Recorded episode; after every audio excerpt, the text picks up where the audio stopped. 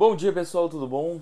Segunda-feira, mais uma semana e hoje queria começar com uma pequena lembrança pra gente refletir.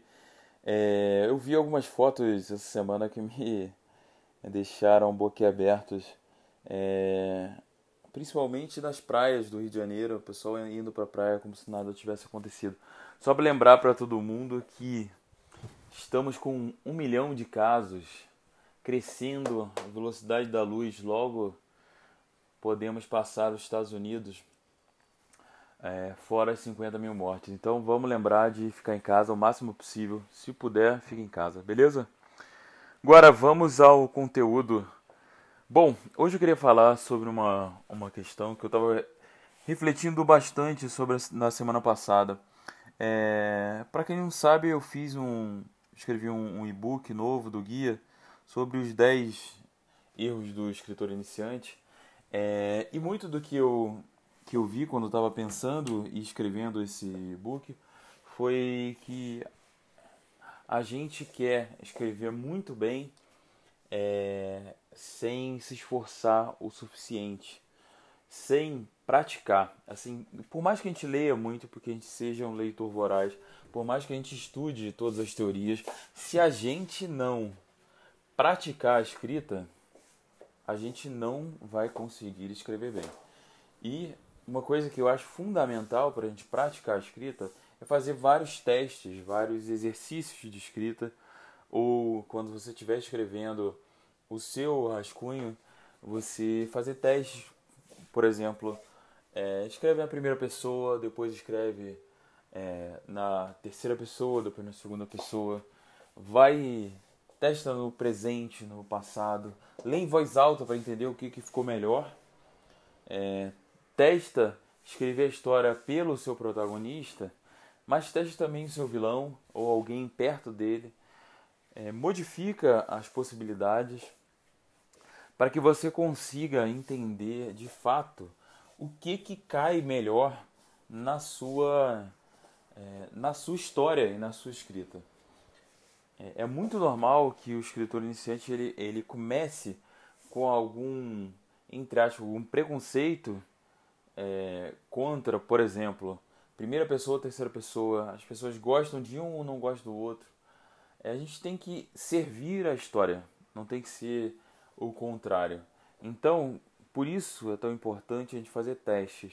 E uma coisa fundamental, para mim, é, é uma das principais questões de quando você começa um, um novo romance é conhecer ou descobrir qual é o melhor narrador possível.